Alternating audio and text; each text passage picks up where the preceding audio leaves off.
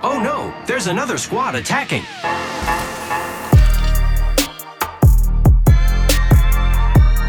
Welcome to the third party, an Apex Legends podcast hosted by myself, Shay, and joined as always by my co host, Henry. Henry, how's it going today? It's going well. This really kind of snuck up on us. This countdown to the next season, like, we've just been on a roll, and I can't believe we're here already. We've been making just unique pieces of content after unique piece of content.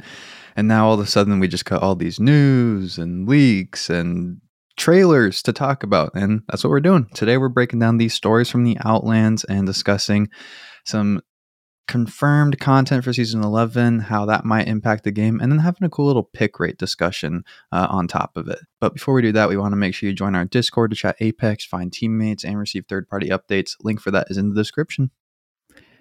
Big things coming up for the third party.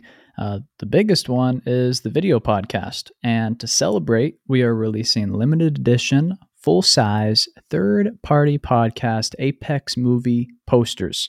Check out the link in our description. There are a handful of them left, so make sure you secure yours now.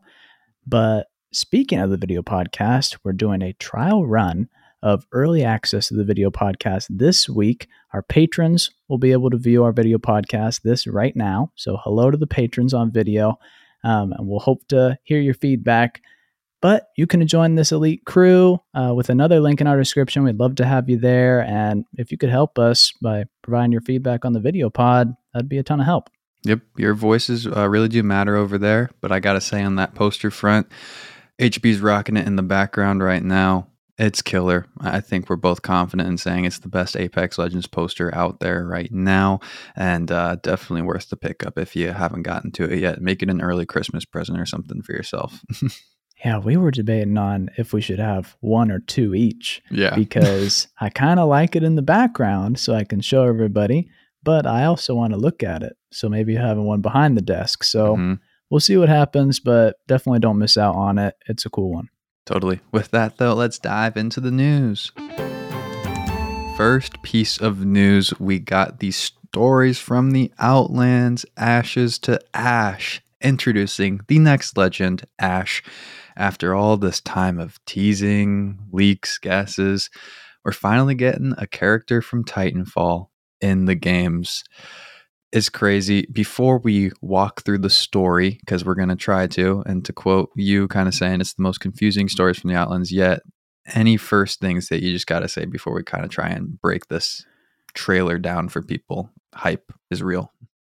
The hype is real for sure. I mean, Ash is so iconic. Um, you know, we'll be talking about her for the next two to four weeks. Yep, uh, probably, probably every longer. episode. Yeah. so buckle up for that. We're excited. But yeah, this one, this story from the Outlands was a lot to unpack. So mm-hmm. I think it's important to try our best to explain what really happened because normally I think these stories are pretty straightforward, pretty cut and dry, good backstory. And this one is clearly backstory, but it leads some questions, you know, more so than others. So I think we have a lot to to go through. We got a lot to unpack. Uh, we're not like diving into the history of Ash though right now. Mm-hmm. If you really want to know that, honestly, we'll probably talk about it and visit it in an upcoming episode when we talk about her in more in depth. But you can also go listen back to our old breaking down the lore of Titanfall episodes, uh, in which a lot of that information is covered. So feel free to check that out. But let's start with this trailer. Uh, we open on what looks to be just prior to the events of Pathfinder's Quest and the big finale over there. Uh, an important note, though, is that the evil Dr. Reid actually seems to be seen and portrayed as someone that is doing a good deed and a nice person at the start, uh, at the beginning of the story, by sending Newton home to avoid being killed in the huge massacre of Pathfinder's Quest, uh, which that kind of starts to lead us to actually believe that he's still alive, which was very much unconfirmed until this point. Very speculative. We'll revisit that again later in this trailer. We then get some cuts to gunfire and see the sword stab Dr. Reid in the Pathfinder's Quest story. It's followed up by a close up of her on the operating table. run through by a sword with blood everywhere. It's not a PG 13 picture, in my opinion, but you know, that's neither here nor there. The doctors are in the background explaining they can't save her body, but maybe the mind. One doctor kind of like explains that the trauma of this process, though, would be unimaginable. And then all of a sudden, Dr. Reid exclaims, Just do it. I think it's interesting to note like, does she know what she's signing up for at this point? Does she know she's going to become a simulacrum? Or is she just like willing to do anything to live, like she's afraid of death or something. I think it's going to be a cool discussion to see in the future. We then get to go through a montage of what seems to be a visual of the mind being processed into a simulacrum, and we see what has been teased in the comic on comics on social media the last week or so with Horizon using those wake up codes on Ash. We got another montage there of quick cuts from what we know about Ash from Pathfinder recovering her in the garbage bin to her getting crushed in Titanfall, which first sighting of Jack Cooper and BT in the Apex universe officially. I know you were hyped about that, I am sure. yeah, absolutely. I think that it's interesting that in this story from the Outlands, the death of Ash from Titanfall 2 in the campaign is remembered a little bit differently. Mm-hmm. In the original game, there was not a lot left. Like BT crushes her completely yeah. and there is liquid coming out. Like, yeah, it is pretty grotesque. So they kind of scaled that down a little bit, which I think we can all appreciate. Mm-hmm. Um, so that there's something to rebuild. It's a little more canon now that there's Absolutely. something there. And if you weren't confused already, here's where things start to get a little more confusing. While this is happening, we seem to be getting this internal back and forth between the Ash we know and the one that has been announcing the arenas games and Dr. Reid. The former saying, You've been tucked away all this time, you're nothing but dust on my path, and calling Dr. Reid weak, all while Dr. Reid's like fighting back these notions and confusion, asking who the other person is. She's essentially getting woken up and is just out of it, has no idea what's going on. Horizon finishes the wake up sequence and is asking for Lillian, but is answered by Dr. Reid, and Horizon really comes to the horrible realization that she just woke up the person who separated her from her son. Like, as bad as it could get when you're getting a random person that you're not expecting. Dr. Reid cries out, though, please, you have to stop her. I know what happened to Newton. And then Dr. Reid swept away in a visual back into the mind, and the Ash that we know from the arenas kind of comes out and announces that she now has this valuable information. She's going to put it to use. It's crazy. The big takeaway we seem to get from this is that a simulacrum can potentially host two different minds inside of it. This is further confirmed by the descriptions from the stories from the Outlands, saying Ash's problems are all in her head, but that's the most dangerous place they could be. Who is Ash and who is Lay? So, really, we have this huge question now. We finish this trailer and we have to ask who's the second personality in Ash's head. Ashleigh Reid is obviously the name of the doctor that we've all assumed for now is 100% Ash for a long time. I think we're going to circle back on this later. I'm not sure how much we're going to be able to theorize unless you got any crazy bold guesses you want to throw out there. Maybe is there another person in there fighting with Dr. Reid and Ash, or did something go wrong when they simulacrumed Ash, and that's the word yeah. we're using now. And it's like a split personality inside. Maybe did she already have some split personality traits before she went in, and now the simulacrum really brings that out. I think there's a lot to unpack there, and seeing what potentially comes in to the games is going to be crazy over the next season or two. Yeah, those are some really good questions, and there's a lot there. Um, I think that it's clear at this point that Ash's backstory coming into the game is one of finding her own identity. You know, I think that Kuben Blisk will likely be involved in some mm-hmm. way um, to her participating in the Apex games, but it's pretty clear that she wants to know who she is. And that's been clear since Titanfall 2. Like, that's mm-hmm. been her primary motivator for a long, long time. Um, that question about you know multiple personalities being a, a long term thing is definitely interesting, but the main issue here is who is Ash? What is this simulacrumed personality? And I think mm-hmm. that not to answer with more questions, but we know a lot about Revenant. You know, Mm-hmm. Revenant is a creepy dude who is obsessed with death, who does not view humans as people at all. Dude was a killer before he became simulacrumed. Yes. Like, wild. But I don't know if a hitman really spoke like that, thought like that. True. So I believe that maybe Revenant has a similar struggle in his own head, and mm-hmm. The simulacrumed Revenant took over his kind of human consciousness. So there may be that, you know, two fighting personalities, but the bad guy, the the machine that thinks Mhm. it's a human that is a simulacrum is winning that fight. Um, it also has to be posed how does Ash work? Is there a source code? Is this just Mhm. going to be a repetition of the same kind of simulacrum story we had in season five? Or is this something new? Like, it seems like a different story. There is a different conflict in Ash and her introduction to the game, but is this something that can be solved? Can we Mhm. undo this simulacrum or not? It didn't seem like an option with Revenant, but this could be different. It- It's just so interesting though because we have always seen Dr. Reid as evil. And now in this trailer, we almost don't get her showed in that way. We see her as the victim of this simulacrum personality, the other one that's in there. Even if all goes well and we get Dr. Reid's personality in full control of Ash, is that what we want? I don't think Horizon's going to be thrilled with that, but she's kind of forced into doing so now because she holds information about Newton. And that kind of poses Yeah. the second question you get from this trailer why does Horizon want to wake up Ash? And I think we have to remember that as the player, an observer of this universe, uh, we know all the information. Horizon, on the other hand, thought that the simulacrum Ash was a version of Lillian Peck, her friend, which is, we kind of know that from the comics.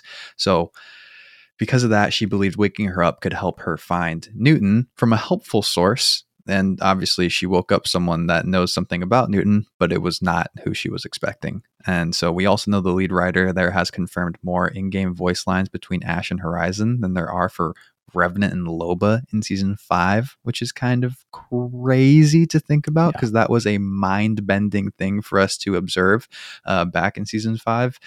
This relationship is going to be one to explore. Is she going to be having conversations between Horizon and Ash? Is there going to be her conversations between Ash and or Dr. Reid and Horizon? Is there going to be Yeah. internal conversations with Ash? It's I don't even know. It's it's going to be a long way to go and see. I think the point you made about the different side of Dr. Reid that we saw in this stories from the Outlands Mhm. is the prime driver for was there some personality conflict before, Before. the simulacrum mation? Well, and it's like Apex has not shied away from covering mental health and sensitive subjects along those lines. So, by all means, I think that's very much in the realm of possibility, and it would be fascinating to see how many video game characters have you played as that have uh, like a multiple personality disorder. Like, not many Yeah. that I can think of off the top of my head. It seems pretty cool. And, you know, you can already think about interesting voice lines that have to do with that. You know, we always Totally. have relationships between legends, but is there going to be two legends in one body that people have different relationships with and speak differently with? Like, I Mhm. think story wise, there's a lot here. Um, but needless to say, we're very excited. Yeah. And like we said, we're going to keep talking about Ash, but we got more stuff to cover today. So let's dive into what also came out with this trailer was kind of that abridged patch notes of what we can expect in season 11 or 10. And that means we're getting the Car SMG, a new weapon coming to the games.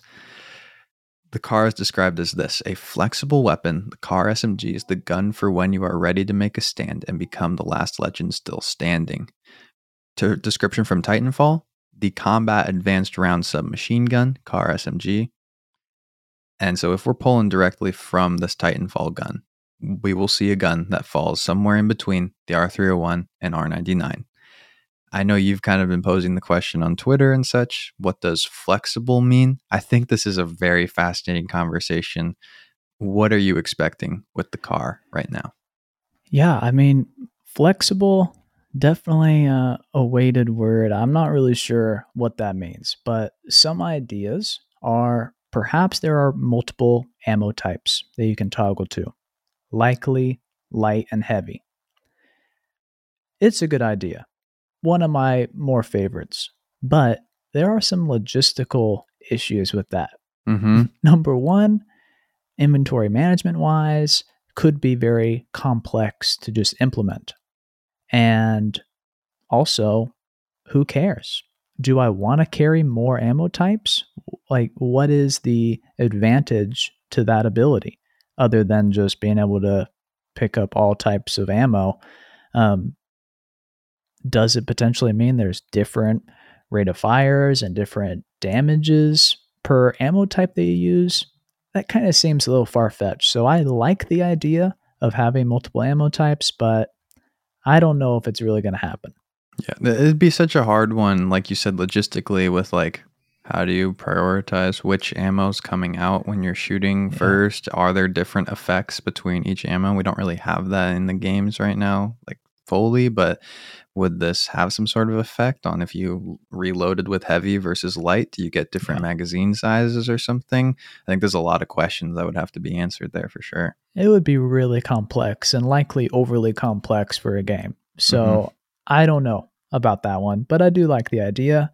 Another idea is that maybe the iron sights have a variable optic built in, like a one to 2 mm-hmm, mm-hmm. you know, Love just base idea. optic. I think that that is possible.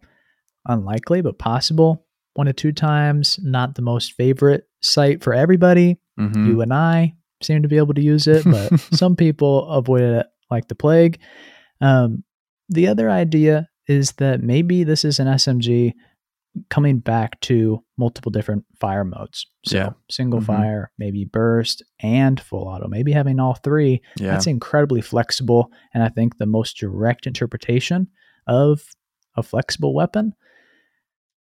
But outside of those ideas, we also know that the original uh, adaptation of the car in Titanfall mm-hmm. was that it was a highly modified version of the R101 assault rifle. So it is a close cousin to the best assault rifle in the Apex universe.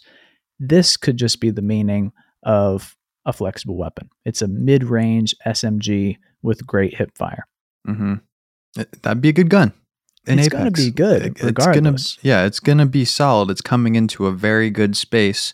I don't believe we're just going to be throwing in another version of the alternator for the loot pool's sake. Like, this yeah. is going to have an impact. I know people are freaking out thinking that the R301 is going to the care package because of it very well maybe possibility but i would bet against it and would blow my mind and you'd be asking a lot of this gun to come in and replace it essentially i think you're getting something really good in the light ammo class though for the most part yeah this like ash we'll be talking about the car for a long time as more information comes out we get our hands on it uh, but i have to say i really love the SMGs right now. Totally. Volt, Prowler, R9, different ammo types, all very strong and viable. How is this car gonna fit in? You know, it, mm-hmm. is it gonna replace that alternator like you said? It's probably gonna be better than the alternator.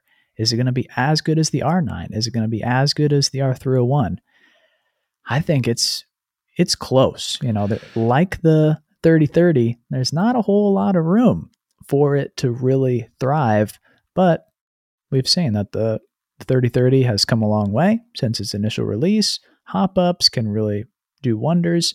Um, and we'll see. I'm very excited, but definitely hesitant. And we've been thinking about the car coming into the game for forever. Forever. Yeah. Mm-hmm. Literally forever. And I've always kind of been cautious about it because I don't really know where it fits. But now that it's here, we're going to make it work. We're going to make it work. Any gun that can take a barrel stabilizer has a chance to be really good, though. Oh, so 100%. definitely have an open door for something powerful. Next piece of news from those same patch notes, we got a little map teaser. So we have the launch trailer for like the not the gameplay one, but more the story one is coming on Thursday at 8 a.m. PST. Uh, with the preview right now showing Pathfinder on a boat in front of a tropical island with a crashed ship on it, reading in a little magazine, applying some sunblock, maybe some oil. We'll see. Uh, there's just this huge tropical paradise in the background. And then you got a Pathfinder postcard on social media that's titled Greetings from Pure Bliss. And I'm fascinated because we're getting the vacation vibes, but I can't imagine the legends all going together somewhere and going on a nice, peaceful vacation when there's going to be weapons everywhere. Uh, from those patch notes, though, we got a little description, little teaser saying, A storm is brewing. No matter how beautiful it seems, every corner of the Outlands is a dangerous place. You'd be wise to remember that. Come on, how can we not go immediately to weather the storm, what we've been talking about for the past like couple weeks on this show about what we might be seeing on a new map? The room for what we could do here is special, I think. They've learned a lot from the last three maps, and I'm sure they want to keep nailing them in the future. I'm beyond excited that this is coming in the next season and really excited for this trailer to kind of see it in action for the very first time. Really, really pumped. I mean, weather, like you said, huge. Definitely a, a new evolution of Apex. I'd hope. I mean, Mm-hmm. I can't not imagine that this is going to feel a lot different. That this isn't just going to be, oh, we're having vehicles, which we will have on this new map. Um, but weather is just so open and has so Mhm. many possibilities. And the idea of a tropical paradise, I think you're right. I don't know if it's going to be a paradise. You know, this is a blood sport. It's Mhm. probably going to be violent, not a whole lot of rest and relaxation going on, but uh, a new map. I mean, who isn't excited for that? On Saturday, we will kind of be breaking down the trailer and some of our thoughts, what we know and don't know about the map so far. So stay tuned for a little bit more in depth dive on it then. Last piece of news though, we're going to talk some ALGS. Split one of the Pro League commenced over the weekend. Congratulations to Space Station Gaming in the NA and Invictus Gaming in the E EMEA, EMEA, EMEA region. I forget how we pronounce that. Apologies. Uh, they came out on top for this first split. And there's some things we got to talk about. We're going to chat about pick rate, but first, there's a new coaching rule that we need to discuss because it's mind blowing. So, there was a rule change where coaches are allowed to be in the team Discord and talk to players mid match about anything, even the five minute delayed streams of other players that are streaming on Twitch. You can feed whatever info you want to your team positioning of other teams, theoretical beacons of other teams scanning, where to rotate, where people are fighting. Hopefully, I think the stream delay is like the reasoning or like the, oh, this is how you do it.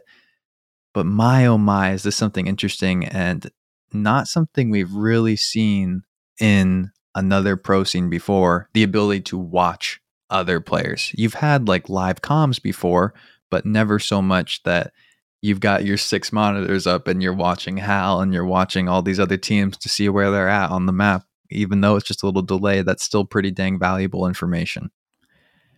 Oh yeah, it it's really really insane to me. I think Mhm. that this is really a drastic rule change that should be addressed. I'm anticipating it'll be walked back. That's how impactful I think it is. I agree. Um, you know, you think about professional Apex. We talk about it, we'll say it again. It is a different game. You know, there Mhm. are predetermined drop locations. People do not fight right off rip. People want to survive longer. They don't really want to risk it because there's thousands of dollars on the line. That being said, if you're able to look at other people's streams, you can probably assess a lot of key things Mhm. like the survey beacon, like where they're rotating, and What even guns? what weapons they have. Yeah, Because mhm. you can't really loot death boxes in the open and professional Apex. The weapons that you get at the beginning are likely what you're going to keep. So knowing if a team is doing something crazy and going snipers, or one of Mhm. them is going snipers, is incredibly impactful information. Or if a team's going heavy G7, or if they're they're short range only. So Mhm. just a crazy change to how the ALGS is run. We will see who will really take advantage of this rule change. Mhm. Maybe there's opportunities for Shay and I to become coaches, but you know, this is taking the shot caller away from the player and putting Mhm. so much of the strategy into the coaching role, which really frees up the player to do a lot. We were just talking about in our mouse and keyboard versus controller discussion about Yeah, how yeah. much brain power it takes to play Apex, that there's so much going on. You can remove positioning, rotating, Mhm. enemy identification, like that's big. And you don't have to make those calls. There's there's one person with nearly perfect information. Game changer. Yeah. One of the counter arguments to this because it was majority people were on twitter pros as they should be in our first opinion saying like hey this is not a good rule but we have to do it because we need to win because this is our livelihood there's money Yeah. involved but the counter argument was that hey everyone was already doing this they were already watching twitch streams of their opponents but there's no way to prove that you can't control if someone has a second monitor open or something that has streams going of everybody else. Interesting argument. I would say that, you know, we just graduated college. We did a lot of Proctorio remote exams. I got to think there's some sort of technology the team at EA can come up with to make sure something like that's not happening. Um, because not streaming is not the answer, which I saw some people talking about on social media because I think the ALGS stream had 12,000 viewers or something around that. And Hal on his own had about 43 or 45,000. So you can't cut off that audience in that way, shape, and form. It, it's a very tough argument. I've, I'm really interested to see what continues to happen. And it's going to be one to monitor for sure. But it's a switch up to the ALGS unlike anything we've seen before. Huge change. Let's talk pick rate real quick though. So we're gonna go over the NA pick rate. Some interesting takeaways. Your boy though, Gibby, ninety nine point six percent pick rate. That's insane. I think we had a Wraith at a hundred a long, long time ago, but it's been a long time since we've had something up there this high. The top team comp was Gibby, Valk, Caustic. Those were the three most pick legends, and that was the most popular team. Kind of a meta shift away from the Octane that we've been used to. Huge shout out to whoever logged the one Fuse pick and a couple Loba mains out there because we'd love to see that. But what are your first instincts maybe from looking at this pick rate and seeing Gibby just so utterly dominant in the ALGS right now? Not surprised, Shay. Not We say it. surprised. Mhm. I mean, Gibraltar is the best legend, been the best legend. No, no cap. You know, it- it's just the truth. Um, and I think for a long time, over the last year, you know, since Olympus really came in, I think there was a re like emergence of the strength of Gibraltar and people understanding how critical he is. Where Mhm. you're always in a situation if you don't have a Gibraltar that you wish you had a Gibraltar. Like, Totally. the kit is so robust. Um, so I'm not surprised at all by that. What I am thrilled to see is the Valk play. I Totally. mean, Valk is a very difficult legend, a very fun legend to watch, in my opinion. Um, and to just see that the rotational ability and the mobility is valued at the high Mhm. level. It's something that I feel was overlooked on her release. She came out, a lot of Mhm. players and streamers were saying, eh, she's fine. I like Pathfinder better, or she's really balanced.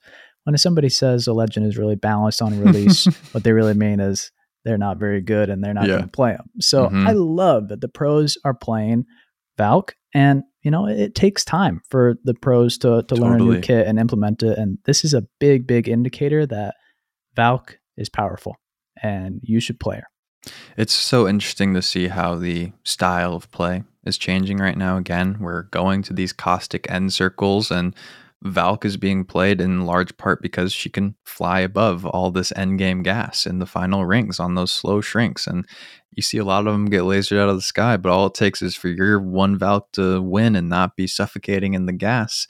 And you're getting dubs in that form right now. So I'm so curious to see what happens though with our new season coming out. We're a little nervous. Something's coming for Gibby, maybe. It's obviously going to impact this if there's something coming. Hopefully not. But let's take a little break from our sponsors because I want to talk about where Gibby's at in public pick rate versus where she's at, where he's at in the ALGS, and talk about this tough discussion. How do you buff or nerf based on that? So here's a little word from our sponsors, and we'll get back to you soon. Welcome back. Let's do it. Let's talk about it. Where do you want to start with pick rate? Because obviously it's a number we've discussed so much and one that we seriously value here at the third party. Yeah, I mean, you can kick things off by asking, does pick rate matter? Mm-hmm. And the easy answer that we're going to get to eventually, so might as well just cut to the chase. If anything matters at all, it's pick rate. Mm-hmm. So if you care about numbers, if you think there's anything you can pull away from data in a video game, maybe you don't. But if you do, pick rate does matter. Mm-hmm. Which legends do players want to play? That's really the best explanation of what pick rate really is. Now, the reason for them playing may not be the most intuitive, but it Mhm. does matter. The number still matters. Some may assume that players play the most powerful legends. Mm-hmm. That would not be true. Players play the most fun legends. Mm-hmm. Put simply, winning in Apex doesn't happen often enough to directly inspire legend selection at Mhm. scale across the entire player base. You see it at the tippity top level when Yeah. winning is all that matters, but for the majority of the audience, and that's kind of what pick rate measures, unless you start segmenting it, is it measures the majority of the audience's opinion. And so that's how Yeah. you get this like it is for fun. And it's an awesome measurement in that form and looking at it in that way. Yeah, I mean, typical win percentage uh, for maybe a, an average player is about 5%. That means one out of 20 games you're going to win. Players don't choose their legend for that 1 in 20 opportunity because you think about how long is your average game, multiply that by 20 games on average, you know, you're playing for those 20 games, not the one win. So the whole picking a legend based off what you want to play, what's fun, that's really what pick rate is. Now, when we assess pick rate, we only really look for two things. The first one being the, dis- the distribution of the legends. What groups can we make? And from that, what can we conclude about legend popularity? The second thing is changes in pick rate. Is it inspired by a stimulant or a change? From this, we can speculate if a change is needed or not. If Mhm. nothing's happened to a legend balance wise for a long, long time, but their pick rate keeps on increasing, probably time for a nerf or some sort of change um, if it's getting into a, an unhealthy state. Mm-hmm. But going into the rest of this conversation, um, all of our data comes from Apex Legends status. It's based off of a database that's nearly 7 million players out of approximately 13 million active weekly players. This is a very healthy sample size and with a confidence level of 99%. Mm-hmm. That being said, a player is tracked on this website may be the top 7 million players in the world. Mm-hmm. So, if you want to help us get better data, which the senior business analyst at Apex told us we will likely never receive from them, please go sign up on Apex Legends status, claim your account. This can help your game a lot, looking at breakdowns match to match over seasons, uh, but it would, all, it would also help us. And they're doing so much awesome work over there, adding new features, starting to provide tools for Discord and trackers, all this kind of amazing stuff. If you have not heard of them, it is a definite must follow on Twitter and is a definite website that you should have uh, in your bookmarks, maybe if you're a diehard Apex fan that cares about the numbers, which it seems like a lot of the people listening to our show do at this point, if you're still around. Yeah, I mean, it's a primary resource for us. We'll definitely be reporting on it uh, whenever it's applicable. Mhm. Um, but definitely, least you can do, go put your your gamer tag in, look at your stats, claim your account, and we'll be good to go. And our data will just get more and more accurate. So we all love that. Let's do it. Let- Let's talk about some of the legends, though, and kind of uh, have some fun with this pick rate discussion because I think the key thing is pulling the valuable information and recognizing maybe what is not as applicable to everyday conversation. Yeah. So to kick things off, Octane. Mm-hmm. Octane is dominant, currently at a 14.7% pick rate. To put that into perspective, Octane's pick rate is followed by Wraith, who sits at 11.7%, or 20% less relative in popularity. Mm-hmm. Nearly 2 million players main Octane. That's 10 times the amount of crypto players. Is that okay? Is really a question. question. Yeah. And we've studied pick rate every single day for over a year. I kid you not. Like, I don't know if anybody in the world thinks about pick rate as much as we do. Mhm. Um, but about six months ago, we were under the impression that a dominant legend in pick rate was a major red flag, must be corrected with nerfs. Later on, a couple months went by, um, we would have then recommended buffing other legends over strong nerfs. Mhm. However, today, we think that the state of Octane is actually acceptable and likely very positive for the game for a few reasons. Mhm. First one being Octane is fun and very approachable to play. Not a huge, like, high skill ceiling, Mhm. pretty just generally fun. The kit isn't very confusing. You go fast and have a bounce pad. It's very approachable. Mhm. The second reason that this dominant pick rate is okay is that Octane doesn't dominate in win rate or in counter win rate. That Octanes aren't just winning every game, every fight across the board, and everybody's playing him on every single team.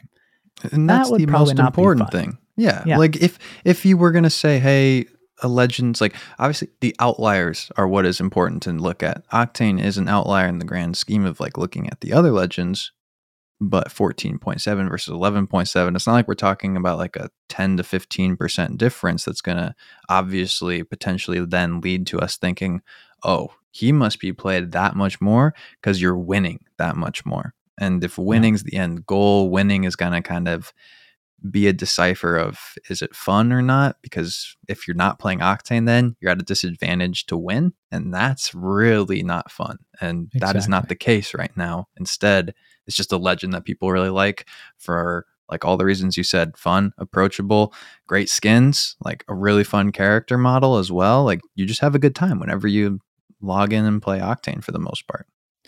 Yeah, the current live balance designer, John Larson, who came on the show, pretty much explained that if a legend is a must pick, that's a problem. yeah You know, Mhm. and Octane's playstyle, his very essence, is of a daredevil, of somebody who's going to risk it, do Mhm. things that they shouldn't do for fun.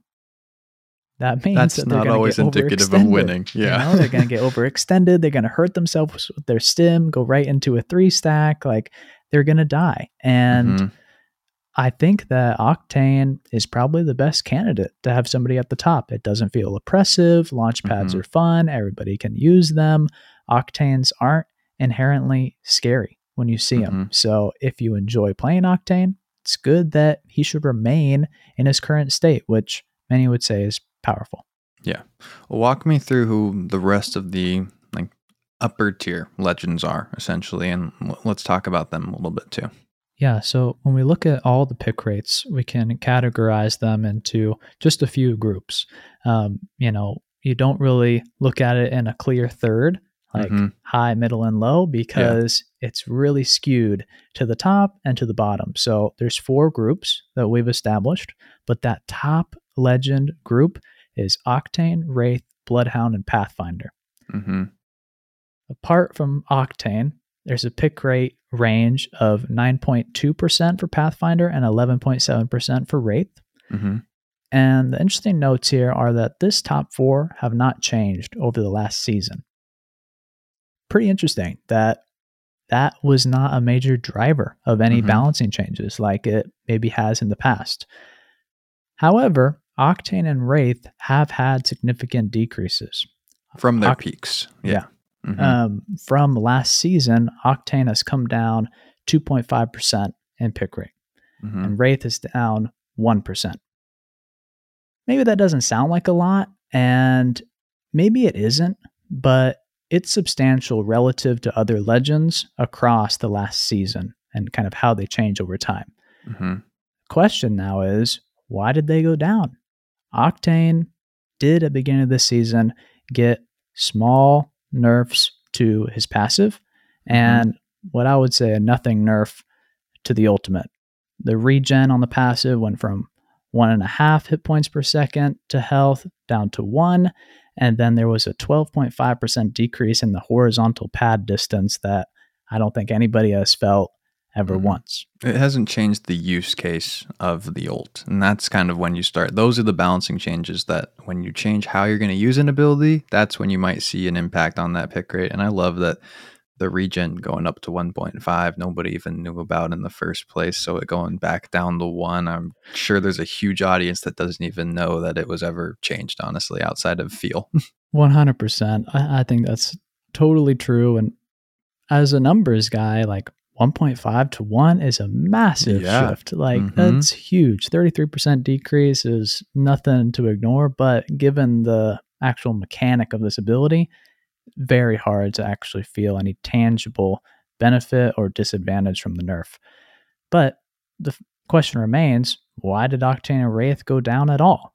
hmm I think the main reason for that is just other legends that the most popular legends are probably going to suffer the most from new legends, new balancing changes because that's where most players are concentrated and most players probably want to try out new stuff. Mhm. So, And that's why lose. it's important to monitor over the full season Mhm. long. We can't have this episode two weeks in because then we'll tell you that, you know, Seer's got a 45% pick rate and that's not going to be uh, very fun for our comparisons and chats. Then we're just going to say, nerf him into the ground. yeah. Yeah. So, I think it, we're kind of looking at data from season nine all the way through season 10 in order to Mhm. kind of get that law of large numbers balancing out over the large averages. Um, and the final legend in this top category to look at is Bloodhound increased this season drastically due to the New Day, New Dawn event. Still, as of recording, is up 0.6% above their season nine pick rate. So, Mhm. we'll see that's down from the peak from that event, but we'll kind of see if that event inspired people to become a bloodhound man again. Yeah, and that yeah. kind of remains through the season and into season 11. I think this uh, batch of legends is such an interesting one to look at for the pick rate because we just did Mastering Legends for Pathfinder and we had this huge discussion around, hey, Path needs a passive, you know, needs some attention or something. Like that's how people feel, but yet Path is still played. Is it because he's fun and just beloved as a character? Does that mean he deserves a buff even though he doesn't have a passive? Do you get too much attention if you give Pathfinder an actual passive or change the abilities? That's why I think we are starting to see so much buffs and nerfs combined. Give a little, take a little, the reworks, and by God, it is a hard line for those devs to walk. So I'm very impressed that they do so, and if it gets away from them occasionally, I think we'll uh, we'll make it out alive in the long term. So that's just an interesting thing to monitor, though, when you're thinking about, hey, like I really want some attention for my Pathfinder. Pathfinder's getting a lot of attention from the majority of the Apex audience, and it's an interesting place to be. yeah 100%. Moving on to the next category, we like to call this the solid legends. So they're not top of the pick rate, but they're in a very, very healthy place in terms of Mhm. popularity. We're And not worried. I'm not worried about them. Like they're very, very strong. They're not in a place where they Mhm. need a buff. And there's a really healthy amount of players that choose them all the time. So they're solid. And that's Lifeline, Valkyrie, Bangalore, Horizon, Caustic, and Loba. So this entire group is really close to a 5.5% pick rate, which currently we have 18 legends. So if everybody just had a uniform pick rate, that would be 5.5%. hmm This group of solid legends is at the highest end, 1.4% above that, at the lowest, 1.2% below that. So this is a really tight range, right on kind of that perfect pick rate of about 5%. Very Um, nice Really healthy place Mhm. to be for any legend. Anyone in this category, you should be playing. Mm-hmm. Mm-hmm. The top legends is not a great indicator, uh, like who to play. Definitely play those top four. Like, totally. not at all saying not to do that, but a lot of times when a legend gets really popular, that kind of gets exaggerated by Mhm. content creators, people kind of playing what their friends are playing. But if you look at this solid legends list, these are legends whose kit is very well defined. It's likely going to be approachable, Mm-hmm. a really good group to pull from. And I like this group a lot. There's a lot of really strong picks here. It's like you look at those top legends, and there's a clear, you know, pattern. Essentially, they're very fun. Their movement, not to say Valkyrie, who's in our kind of solid tier, but the newer legends, it does take time to get into that upper tier. We haven't really seen anyone get up there and sustain it for a long period of time. These solid tier legends, and then even a couple in the lower ones that we'll talk about soon, they're very valuable for team utility and winning. Like in terms of if Mhm. you care about that, yeah, Loba and Caustic may not be as fun to play as the person that flies through the sky with a grapple or launches jump pads everywhere. But when you have to pick three players for your team, it's really important to look at these solid legends so you get some versatility in your team comp and your play style. And maybe not the legend that is as fun in terms of those abilities, but is a switch up and is going to be effective in winning. And maybe you and I are weird, Henry, that our favorite legends to play right now are like Loba and Rampart, these legends that Yeah. are kind of in this lower tier. They have a different utility than what I think the average player would consider to be incredibly fun, but we're still enjoying the heck out of it. Yeah, you know, at the top, those kits are very simple. Mhm. Scan, phase, grapple, stim, very approachable. You get to into some complexity with this next list, the Lifeline, the Valkyrie, the Horizon. So And the I think the further we learning get curve is into the game, like the more complex legend abilities are going to have to be in general. Like we're just adding more legends. That's going to happen. So we'll see if any of these complex legends can ever break into the top tier uh, consistently. Who One hundred knows? percent. And then kind of some significant changes within this solid group Mhm. is Lifeline is down almost a full percent at 0.8% this season. Why is that? Not really sure, honestly. I think that Lifeline has a really strong kit, and this may be a similar case to Octane and Wraith at the top, just being there's a lot of Lifeline mains. She's right up there at the top of the solid list Mhm. and maybe she just kind of lost a little bit of popularity uh, for newer legends or new updates and things like that. But point eight is pers- is significant, so it's important to point out. meta shifts as well in terms of just like what people are deciding to play in terms Mhm. of like trying to win. Like if that plays against a legend, that could have an impact for a season. Not saying that's the case for Lifeline, but another variable to definitely note. Yeah, and I, maybe there's some listeners that don't know why we're talking about that. You know, because a change in pick rate this significant. Why did that happen? Mhm. we kind of need to know why that happened. There was no balancing change to Lifeline. There was no like marketing campaign that told people to stop playing Lifeline. Mhm. Like this just naturally happened. Why did it happen? Because that's a huge indicator as to just the player base Mhm. ecosystem.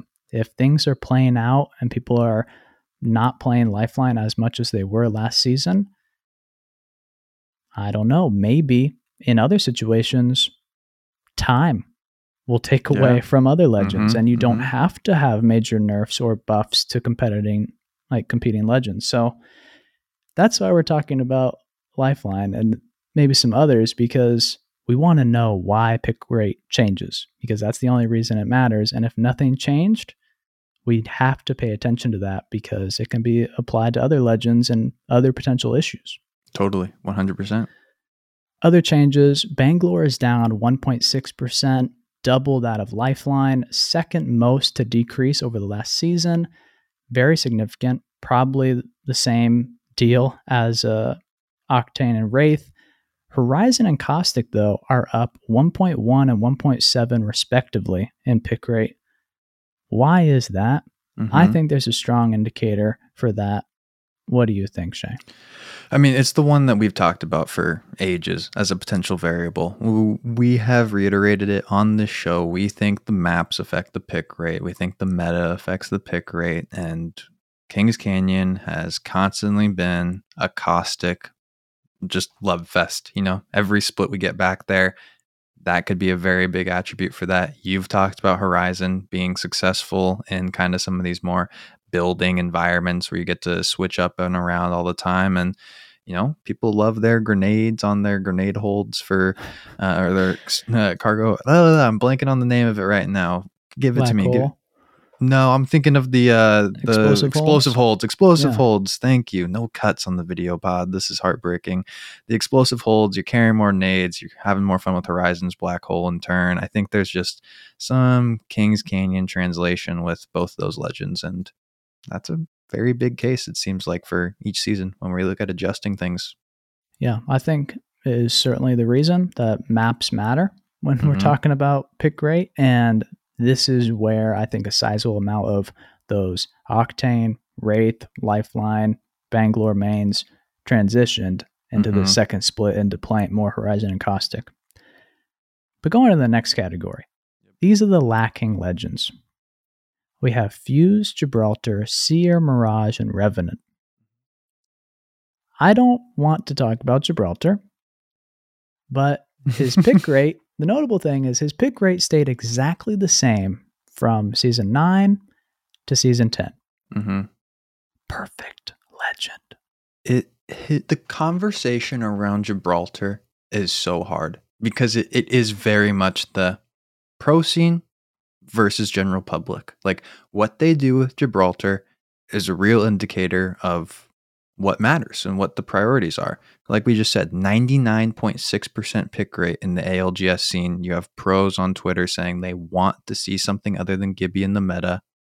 If they cater to that, there is no indicator from this number to showcase that should be a thing.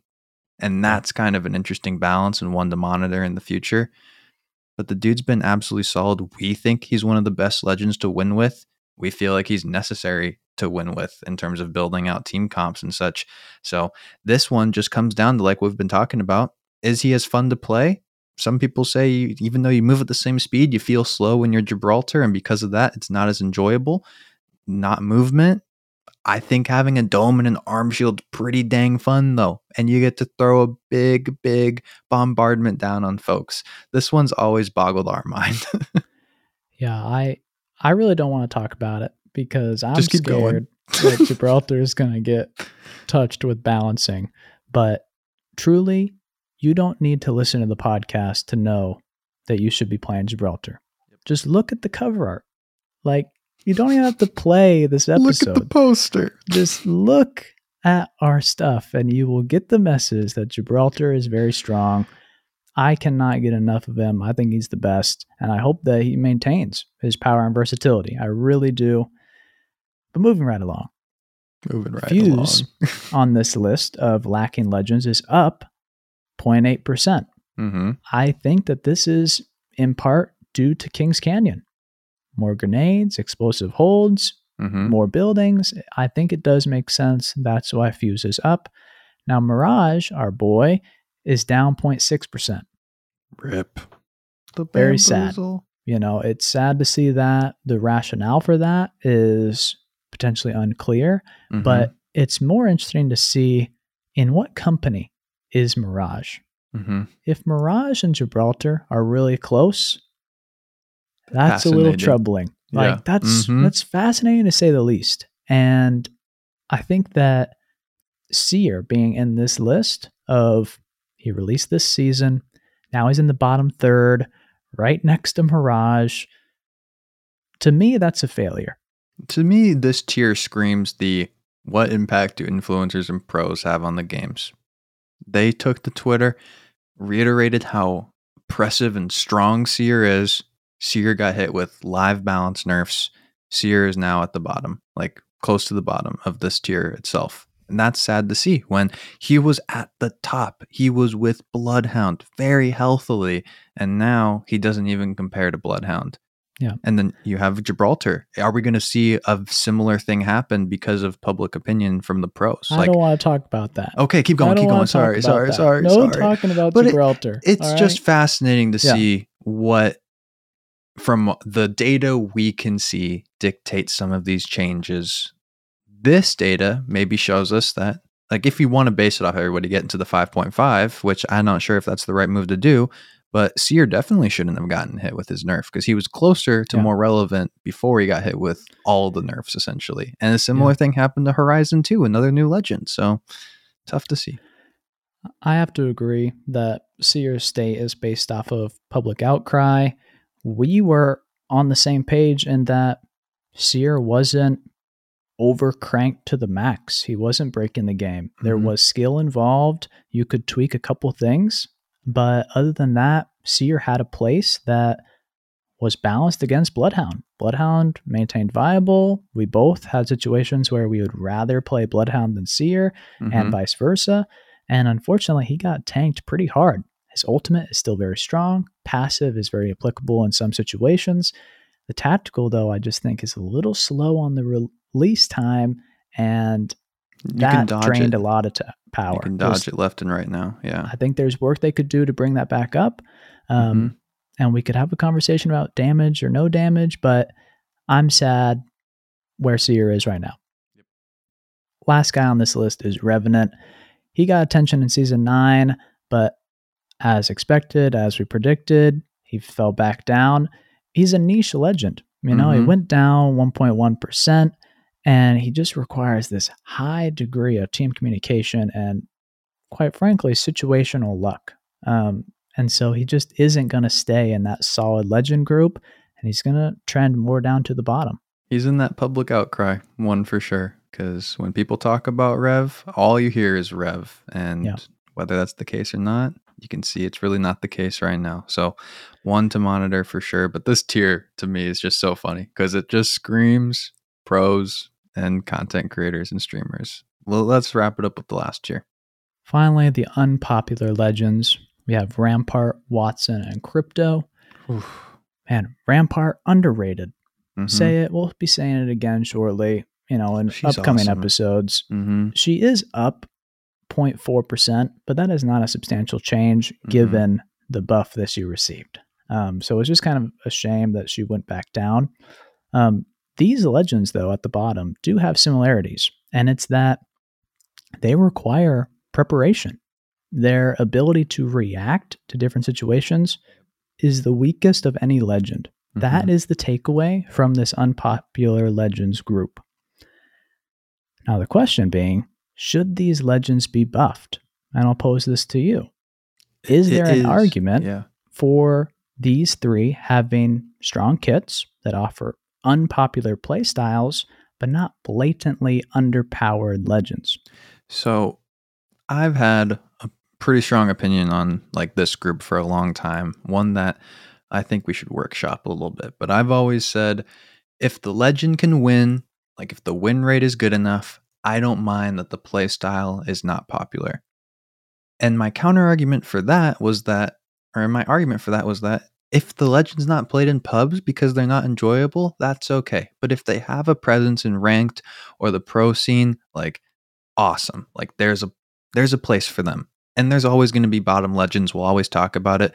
But we are talking about a large gap between these ones and the middle. Like it's pretty substantial at this point. And so I think the fact that you're not seeing Wattson, Crypto, and Rampart have a niche anywhere, they're not a pubs legend, they're not a ranked legend in terms of the meta right now. That I think is what should dictate maybe some change. And whether it's a you know a rework side grade kind of thing versus just giving them a power boost to try and force people to play that play style i think that's maybe more where the conversation should be centered there just needs to be an audience for these legends but in the end if we got to throw some people to the bottom it's going to always end up being these ones that aren't as uh, popular in play style to have fun with Yeah, I agree with what you're saying. I definitely do. I think that these legends and their inability to react as well as other legends is the clear indicator, but I do not believe that the answer is giving them that reactive ability. Totally. I don't think that's going to do it because I think you run a risk of just turning crypto into a completely different legend or copying another legend. hmm So I think that if you want to make these three better, you have to make it so much better for them to prepare instead of react. hmm Currently, I think that crypto's EMP packs a serious punch. And if you Mhm. can place it and prepare, you're well off. Same with Rampart and her walls and Sheila and Wattson's ability to hold down an area and just tell people, do not mess with me, is strong. They are not enough, though, in order to pull How up that often are you rate. in those situations? mm-hmm. How so often can that- you force your teammates to play into that positioning? Mhm. It's far and very far and in between at this point. Wattson, when you could place the ultimate and not have to ever worry about it, it was easy to play. It was a difficult play style, but it was an easy play style to play. Had a space in the games. Now she's hard to play and an unpopular play style, and she's near the bottom. Like that's just in of itself. And crypto's a tough one just because of the diff. It's a different game entirely when you play crypto, and getting Yeah. people to adapt to that is going to be hard regardless of what you do. And you love crypto. Very I am fun. a huge crypto fan. Yeah. And I love Rampart. Like, Mhm. I think all three of these have powerful kits. Wattson being kind of an exception, but she does have power. The question, though, is do you change it? Or is it just a different play style that can be rewarding, but the game just doesn't really fit the legends? It's not that these legends don't have very powerful kits when you look at them directly, but if you zoom out and look at the pick rates of everybody else and all the kits of the other legends, hmm they just don't fit in the same game as the majority do. And the last thing I'll say on this before we wrap it up is do you devote resources, time, and attention to legends that have an incredibly small impact on the player base? I think it's a tough thing to say. Like, do you give Wattson attention for having 1.6% of the player base, 1.7%? Hard. Really hard. And that brings us right into the conclusion. You Mhm. know, there's always going to be legends at the bottom. Like you said, Shay, we think it's okay to have legends at the top. To us, it's clear that maps matter for legend power and popularity. And it's also true that legends can receive massive changes, like Revenant or Rampart, and still not have drastic increases in players. hmm Players are driven by character and playstyle, not numbers. hmm And that's a big pill to swallow for some of us. You know, a mobile turret is excellent marketing to play Rampart. But once a player gets in there and plays her kit, they're going to realize that she still requires patience and strategy in placing the amped covers and Mhm. actually maximizing her efficiency. So it all comes down to what do people want to play? What's fun? Totally, totally. That was a long one, folks. Let's let's wrap it up with one five star question. Let's just throw one in here at the end. We're gonna come from Doctor Bad Karma. Why did you guys stop the Good Games Pod? Love hearing about other games from you two. Thank you for the question. One we've discussed at length uh, personally as of late. Yeah, I don't want to get anybody's hopes up, uh, Mhm. but we're currently pursuing two potential routes to bring the Good Games podcast back. By no means is that a promise. Do not think that it is. he is not stone. promising it. Yeah. This is not a promise. This is only a tease and a reminder that we do still care. I like that show. Yes. Love the intro music. Love the content. Um, doesn't quite work for what we're doing right now, but we are currently pursuing two different avenues to bring good games back. Yep, totally. Because we have to figure out a route for it to work. From you know, Henry and I are working full time right now. We got to make it worth the time, and we don't want it to hurt Apex's you know third party pod at all. So that's where we got to balance things for sure. But thanks for the question, and thank you to our producer of the third party ten who supports us on Patreon in his very own tier as of now. Make sure you subscribe on Apple Pods, drop a follow on Spotify, leave a five star review with your question. We'll answer it on the next episode. Follow us on Instagram and Twitter at Third Party Pod. Check out the Discord via the link in the description. Thank you so much for listening to the Third Party Podcast. We will catch you next time. Peace. Hey now, another squad coming in. Boom, whole squad down. Not today. Maybe tomorrow.